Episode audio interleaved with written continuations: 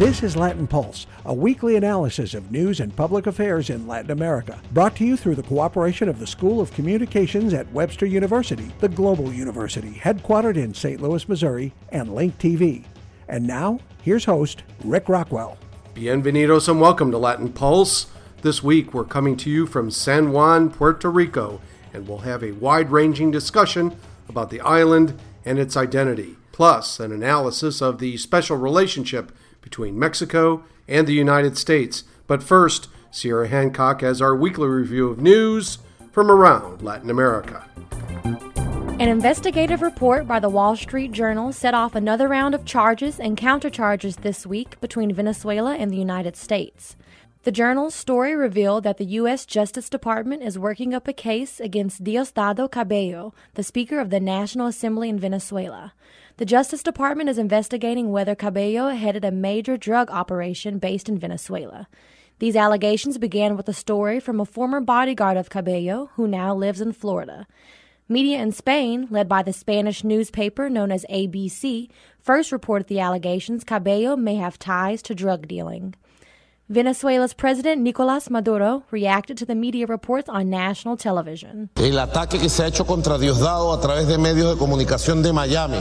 More attacks have come against Diosdado Cabello from the media in Miami, from the Wall Street Journal, from the fascist publication ABC of Spain.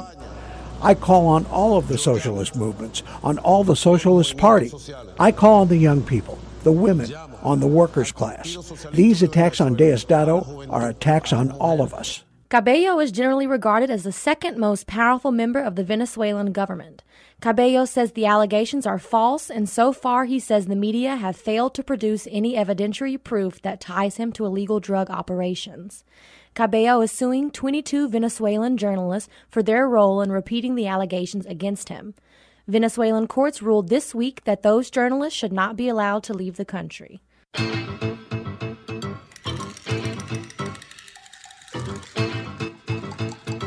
But in news about drugs coming from Venezuela, the Colombian Air Force chased a plane loaded with cocaine until it crashed into the sea. Colombian military officials say the plane was carrying a ton of cocaine and was flown by a Mexican pilot. They also say they believe the cocaine shipment originated in Venezuela. Venezuela's defense officials admit the plane started its smuggling flight in their country, but they claim their fighter jets shot at the plane and eventually brought it down. Colombia's Air Force released video of the incident, which seems to confirm that the Colombians chased the plane until it crashed. Venezuela has become one of the leading transmission centers for cocaine, with drugs coming from Colombia, Peru, and Bolivia.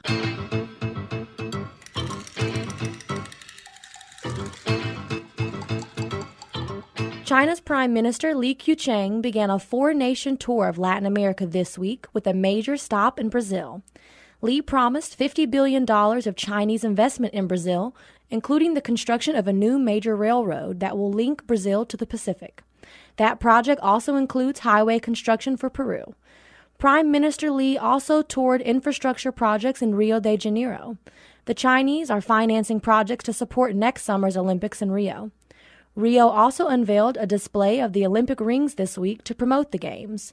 The rings stand about 40 feet tall and are multicolored. They were a gift from the British government, the host of the last Summer Games.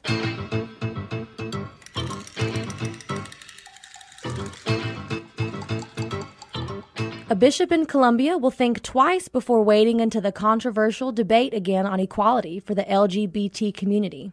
Colombia's leading LGBT organizations promoting marriage and adoption equality sponsored the bishop's speech.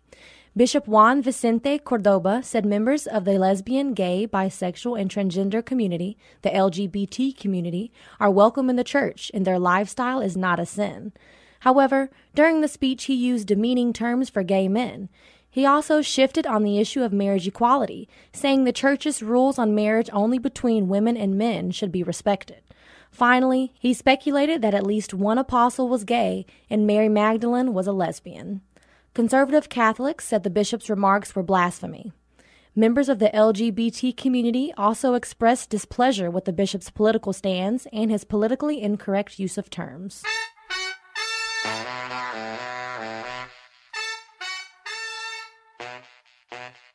Bolivia called out the army this week but not to fight, instead, to bake. Yes, bake. The Army has orders to turn out at least 140,000 bread rolls. These traditional rolls are called marraquetas in Bolivia, and the Army will sell them for about 5 cents each. The Bolivian government called out the Army due to a baker's strike. The bakers are striking because the Bolivian government has ended its price subsidies for wheat. Bakers say they feel squeezed because the government wants to keep the price of rolls cheap, but the government will no longer offset the cost of wheat for the rolls. Bakers say they need the price of rolls to increase at least a cent apiece to make a profit. For Latin Pulse, I'm Sierra Hancock. Thanks, Sierra. This week, we're coming to you from the International Communication Association Conference in San Juan, Puerto Rico. And what better time to discuss the island and its status as a U.S. territory and Commonwealth? Earlier this year, various studies showed more Puerto Ricans are living on the U.S. mainland than on the island a bit less than 5 million on the mainland compared to almost 4 million on the island, and hundreds of thousands have left in the past five years. With unemployment above 15% and the island facing a huge deficit crisis, the economic causes of emigration seem evident. Yet, Puerto Ricans maintain a proud heritage. We spoke with Maria Acosta Cruz at Clark University in Massachusetts about the island. She's the author of Dream Nation Puerto Rican culture, and the fiction of independence. She joined us via Skype from Massachusetts. Well, for the past 50 years, most Puerto Ricans who have voted in the regular elections and in the plebiscites, which are supposed to decide the status but never have, the majority of Puerto Ricans have consistently and overwhelmingly voted to either stay the way the island is, which is a, a sort of a commonwealth, or to become a state. It's only a minority that has voted for independence. The highest uh, participation ever was in the 1950s, as I recall, where 19% picked independence. But since then, and to this day, it's a minority that actually votes in the polls for independence. So, are Puerto Ricans happy with territorial Commonwealth status, or do they want to become a state? I would say they're not happy with either of. I mean, they're not happy being a Commonwealth. The island is in very bad financial straits right now. Uh, it's in it's in a spiral going downwards because of some, you know, partly because the Commonwealth itself has problems in its structure, uh, being able to set the tariffs for uh, items that come to the island is something the island has never been able to do. The United States does that. Um, most people realize that it needs improvement, but how to go about it, that's where uh, we've never seen a solid majority. Uh, only in the last plebiscite was the majority for the first time for statehood. That's the first time that happened. But as you say, as you know, the problem with all these plebiscites is that so many people cast blank ballots as perhaps a protest. What about all the blank ballots in the last plebiscite? If you added them to those supporting a status quo, it seems most Puerto Ricans uh, really don't want statehood. Uh, it was clearly, clearly problematic. Again, in the ballot, uh, the plebiscite of 1993, there was a large number that voted none of the above, which is actually funny, except it's not so funny. But people realize there are grave problems with the island's economy, and, but they don't know quite how to solve them, uh, or they don't agree on how to solve them. What they do seem to agree and have agreed for for over 50 years is that independence is not the way. However, the culture itself leans towards independence. The films, the novels, the poems, the art, uh, all kinds of cultural music also, all kinds of cultural phenomena, things that people love, uh, treasure independence. And this is why, to me, it's like a dream. When folks point to music and culture in Puerto Rico, they inevitably point to music group Calle Trece. What's your opinion about their influence? That's one of the best examples that I use in my in my book. They're uh, you know alternative reggaeton. They're very well known. They're global artists, and they are fiercely pro-independence. That tends to be the case with most, not all, but most Puerto Rican artists.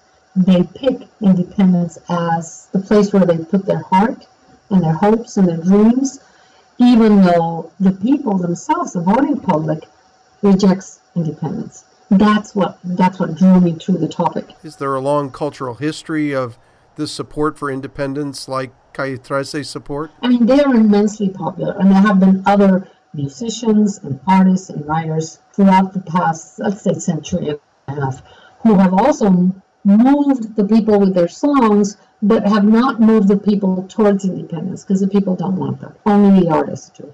And not all the artists, but Calle 13 is the best example of how this phenomenon of artists looking towards a dream nation that the people really don't want.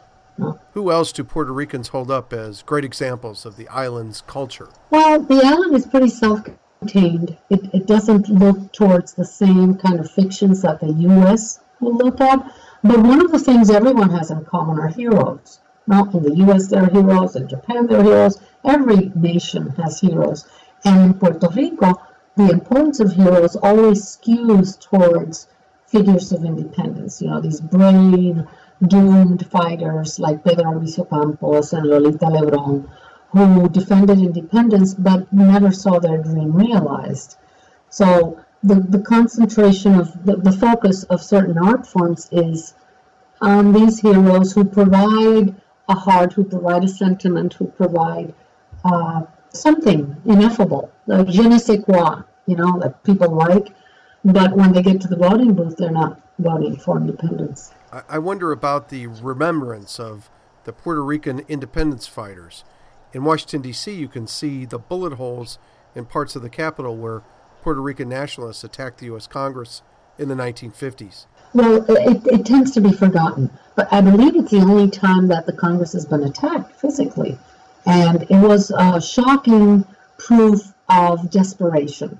Uh, these were desperate, desperate people who wanted to make a point. And perhaps part of behind their violent act was the necessity to prove something that the rest of the people did not want to prove, you know, to prove how passionate they felt about independence, violently so, whereas the people were distant from independence. So if independence isn't viable, or Puerto Ricans pushing for a change in status? That's a tough one. You know, that's a tough question, Rick. I am right now, the island is in such grim financial straits that I don't think people are interested in the status decision and deciding to be a state or stay a Commonwealth, enhance the Commonwealth, that's another option, or be independent.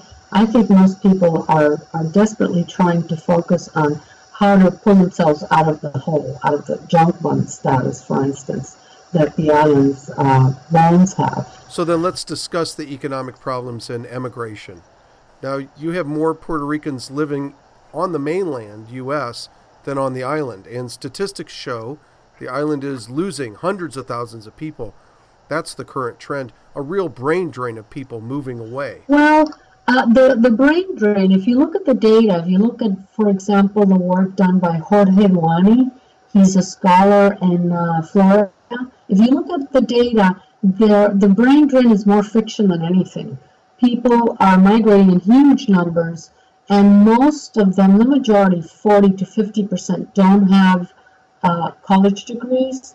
So the, the brain drain is not as, as bad as, as people fear. However, the drain in, in people power is very real. And you don't have to have a college degree to make wonderful work in the world and to be valuable to your community. So that drain, uh, you know, brain, uh, I don't like that brain drain uh, notion because it's, it's not uh, factually true. And everyone who leaves, I think, that's a loss for the island. What are the areas that need addressing that will slow emigration away from the island? Uh, the economy. The economy and education. The uh, education department is in bad shape. So those those two are tied. What haven't we discussed about your book that we should know? Well, it's probably having overcome being one of the oldest colonies in the world. Puerto Rico transitioned from being a colony of Spain to being a colony of the United States. Now it's this Commonwealth status. But having been able to keep your sense of self, despite having these overlords for since forever, since we've had history. We've been a colony, a, a part of some other greater, larger political entity. And having been able to stay as Puerto Ricans despite that, I think that's a huge achievement. I think what's specific is looking at nations. Nations, not just Puerto Rico, all nations tend to follow the same kinds of paths. And one of them is to look at, uh, for instance, a political ideal that was never realized and how it endured. There's happiness in expressing a love of land, even when you know that land is uh, a traffic jam. It's congested with a traffic jam, and people still dream of that beautiful green land that still exists, but uh, which is mostly gone. So, is that delusional, or is that a matter of the heart? I, I think it's both. Thank you so much, Maria Acosta Cruz, the author of Dream Nation Puerto Rican Culture and the Fictions of Independence and a professor at Clark University in Massachusetts, joining us via Skype from Massachusetts. Thanks for joining us today on Latin Pulse. Gracias. Coming up, the special relationship between Mexico and the United States. What are the key issues? We'll have answers. Stay with us. Democracy is synonymous with independence. Independence is synonymous with emancipation. Emancipation is synonymous with sovereignty. Sovereignty is synonymous with superiority. Superiority is synonymous with arrogance. Arrogance is synonymous with domination, and domination is synonymous with dictatorship. Dictatorship always finds its way. Amnesty International. Learn, indignate, act. Welcome back to Latin Pulse. Shannon O'Neil is with the Council on Foreign Relations in the United States.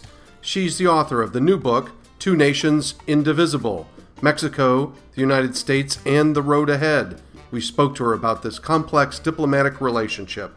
She joined us via Skype from her office in New York City. Uh, politics in Mexico have often set the U.S. at arm's length for various political reasons. Are we seeing a change with Enrique Peña Nieto and the Institutional Revolutionary Party, are they approaching the United States in different ways than the party had in the past? You know, I've seen a change over the last decade plus in the way Mexico approaches the United States. And in part, it is because of fundamental changes underneath. Uh, one is just the movement of people. Because of a wave of immigration that happened over the last three decades, which has now slowed, but three decades worth of people coming from Mexico into the United States meant that 10% of Mexico's population actually lived in the United States. So not only were they living here, but they had ties back, of course, to their family that's still there. So the links, the personal and community links between Mexico and the United States really changed from 1980 on as this wave of migrants and people that would come back and forth often to work, to live, uh, and, and to be with their families as that developed. I mean, another big shift we've seen between Mexico and the United States are the economic ties. And these really developed and accelerated with NAFTA, which is now 20 years old.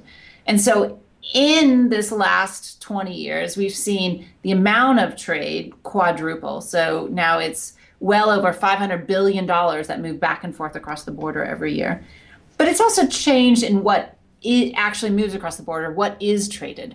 And so it's no longer oil from Mexico coming north and goods going south. It's really pieces and parts that go back and forth.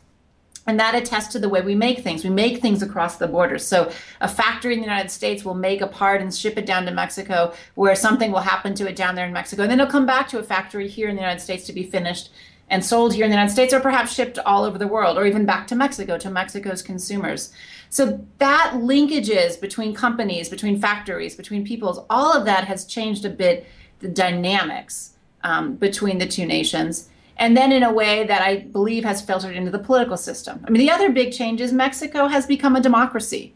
Um, it's vibrant, it's messy at times, it has its its difficulties in various moments, but it is a democracy, and that too has made it easier, I think, for the two nations one just to understand each other but then two to work together and so given all of those changes the people the economics the politics I think Mexico's leaders and its political class are beginning to change too. And so we saw that first, particularly under the previous president, President Calderon, who pushed forward an economic agenda, but particularly pushed forward a security agenda and working with the United States for the first time on security. And we've seen that continue under President Peña Nieto, the current president who's been there for two years, and particularly on the economic side. He's really focused on how to bring Mexico and the United States together, actually to bring North America together, including the Canadians, uh, and make it a stronger continent economically through close ties. Would you say that the oil reforms that this particular Mexican government pushed forward is part or a central part of that particular economic point of view? It will be a big part. Many of the reforms, he passed several reforms during his first 18 months, that being the central reform, opening up Mexico's energy sector after 70 years of sole public ownership to now private investment. Uh, and we're going to see auctions begin in the next several months and, and see that opening up. What's also happened, and particularly the ties to the United States, is we've seen more and more gas pipelines being built. So even before you start seeing drilling within Mexico by private companies or consortium, you're seeing more and more gas come down from Texas or other parts of the United States into Mexico and feeding the manufacturing industry that's so tied to the United States manufacturing industry, providing a stable and, and reasonably affordable uh, supply of gas to those areas. And so those ties in the economic realm, and particularly energy, will be a big promoter of this, both the investment directly in energy, but what safe, stable, affordable supplies of energy mean for the larger Mexican economy and, frankly, for the US economy since they're tied together. I mean, that is a big part of this interconnectedness. You characterized Mexican democracy as messy, and many people would say democracies as a whole are often messy. This particular case of the 43 missing students from Guerrero and how that has roiled the political system since it happened last fall. Uh, do you consider that part of the messiness with these allegations of corruption and other problems within the government, or is that just part of how democracy works? I mean, I think the fundamental challenge for Mexico, its biggest challenge, is rule of law. Can you create law enforcement systems, justice systems that can protect people um, and that can free the innocent and punish the guilty. And I would say, on all the measures of, of democracy, if you will, Mexico has done a fairly good job pushing forward on free and fair elections. But this element, right, the rule of law, that justice system, the third branch of government, if you have the executive, the legislative, the justice system, it still has a long way to go. And the disappearance and, and presumed death of these 43 students, that is part of the, the lawlessness um, that happens in places like Guerrero and the lack of, and the impunity, frankly, um, that follows. That we have yet to find what happened to them and we have yet to uh, have anyone really um, to prosecute and convict and have any real sense of an investigation that, that works, that's transparent and, and uh, effective. Um, so I think that is just emblematic of one of the big challenges Mexico has. And when we talk about drug trafficking and organized crime, that feeds into it as well. When we talk about there's been many allegations or, or, or um, revelations of houses and others given to cabinet ministers and to the president's wife um, from uh, preferred contractors, should we say. And so at least the perception of corruption, if not actual corruption, uh, is also very damaging to democracy. Again, part of this rule of law. How do we make sure that there's checks and balances uh, and that no one is favored, that there's a level playing field? So, that to me is really their biggest challenge. And the students are really emblematic of, of that bigger issue that Mexico faces. Because you tie both countries, the U.S. and Mexico, together in your book, I, I wonder about the responsibility of the U.S in regards to this particular case in Guerrero. I'm reminded of a photo of protesters in front of the White House saying um, basically the U.S. is, is part of this too. Guns go south, illegal guns go south from the U.S. And what is the U.S.'s responsibility in helping Mexico with impunity, with security, with a drug war that sometimes it seems the cartels have the upper hand in? I think we do have a responsibility for the very reasons that you mentioned the drugs and the money that comes from drugs, the guns that go south. But to me, this issue is there's two things. One is there's something going on here, the violence in Mexico, the challenge has more to do than just drugs and guns. Because here in the United States, um, we have more drugs because we get them all from Mexico plus other places around the world. Um, and the profits are between the wholesale and the retail level. So the, most of the profits remain in the United States. They don't go back to countries like Mexico or even less to countries like Colombia. Uh, so there's more drugs and more money in drugs in the United States than in Mexico. And we have more guns here in the United States than we do in Mexico for all the reasons that we know. But we don't have the violence Mexico has. So there's something else happening in Mexico that is not just about drugs and guns. And then I would say that is this bigger issue of the rule of law. And if Mexico can build a system, a justice system, police systems, law enforcement systems that people trust, that are professional, that work well, um, then it can take on drug traffickers, but it can also take on petty criminals. It can take on all sorts of other challenges to uh, sort of a safe and secure life, and that is is where they are today and what they're struggling with. I do think that there's a role the United States can play in that. Uh, and we can provide a lot of support and assistance and a lot of lessons learned from our own past experience with the mafia and others, or lessons from around the world with other countries that have tackled significant organized crime rings, whether it's Colombia, whether it's Italy, or other places. Bring some of the lessons, bring some of the reforms, bring some of the trainers or others to try to start building a more effective system. So I do think there's a role the United States can play. But in the end, this is really about Mexico building its own domestic institutions. The subtitle of your book mentions the road ahead. Is there a particular part of the road ahead that you think we should explore? I think there's many positive signs on the road ahead. And I think particularly the economic integration, the ties that have developed have been beneficial for Mexico, but also beneficial for the United States. And one of the reasons we are continually globally competitive in man, some manufacturing areas, particularly in autos, in in heavy machinery, even in planes and aerospace, in large part has to do with our ties to Mexico and also to Canada. It has to do with North America and the way we make things makes it increasingly viable for not just Mexican workers, but for US workers in these companies that cross these borders. So I think that part is something to build upon. But as we build on the economic side, as we build on the communities that now span the borders with relatives on each side of all of them, um, we, we also need to focus on the security. And I think that is an area that both countries will be affected directly or indirectly um, by, by the challenges of violence, by the challenges of, of lawlessness. So I think in that sense, it is a glass half full in our relationship with Mexico. I think there's a lot of good things that are happening in this. Um, but there's still that other part, and there's asymmetries. There's differences between the two countries that we need to work on, on ameliorating and lessening the bad as we work to also strengthen the good. Thank you so much, Shannon O'Neil of the Council on Foreign Relations, the author of Two Nations Indivisible Mexico, the United States, and the Road Ahead. Joining us on Latin Pulse via Skype from New York City today. Thanks so much. Thanks, Rick. It was my pleasure. Thanks for joining us for this week's program, coming to you from San Juan, Puerto Rico. Travel support for this week's program comes from the School of Communications at Webster University. If you'd like to send us your suggestions or comments about the program, you may leave us a message online via SoundCloud, or you may write us via email. You can find us at latinpulse at gmx.com. That's Latin Pulse, all one word, at gmx.com. If you're looking for earlier editions of Latin Pulse, we're available in various locations on the web, including iTunes, Facebook, and Flipboard.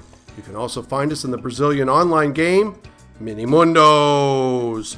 To see the Latin Pulse archives of video programs on Latin America, you can check out Link TV's website, www.linktv, all one word, .org, and then slash Latin Pulse, also all one word. That's www.linktv.org slash Latin Pulse. Thanks for joining us this week on Latin Pulse for our entire team production assistant Sierra Hancock, and producer Jim Singer. I'm Rick Rockwell. Escuchen otra vez. Gracias por su tiempo. Latin Pulse is produced at the School of Communications at Webster University, the global university, headquartered in St. Louis, Missouri, with music copyright support through Webster University and Link TV. This program is copyright 2015 Las Rocas Productions.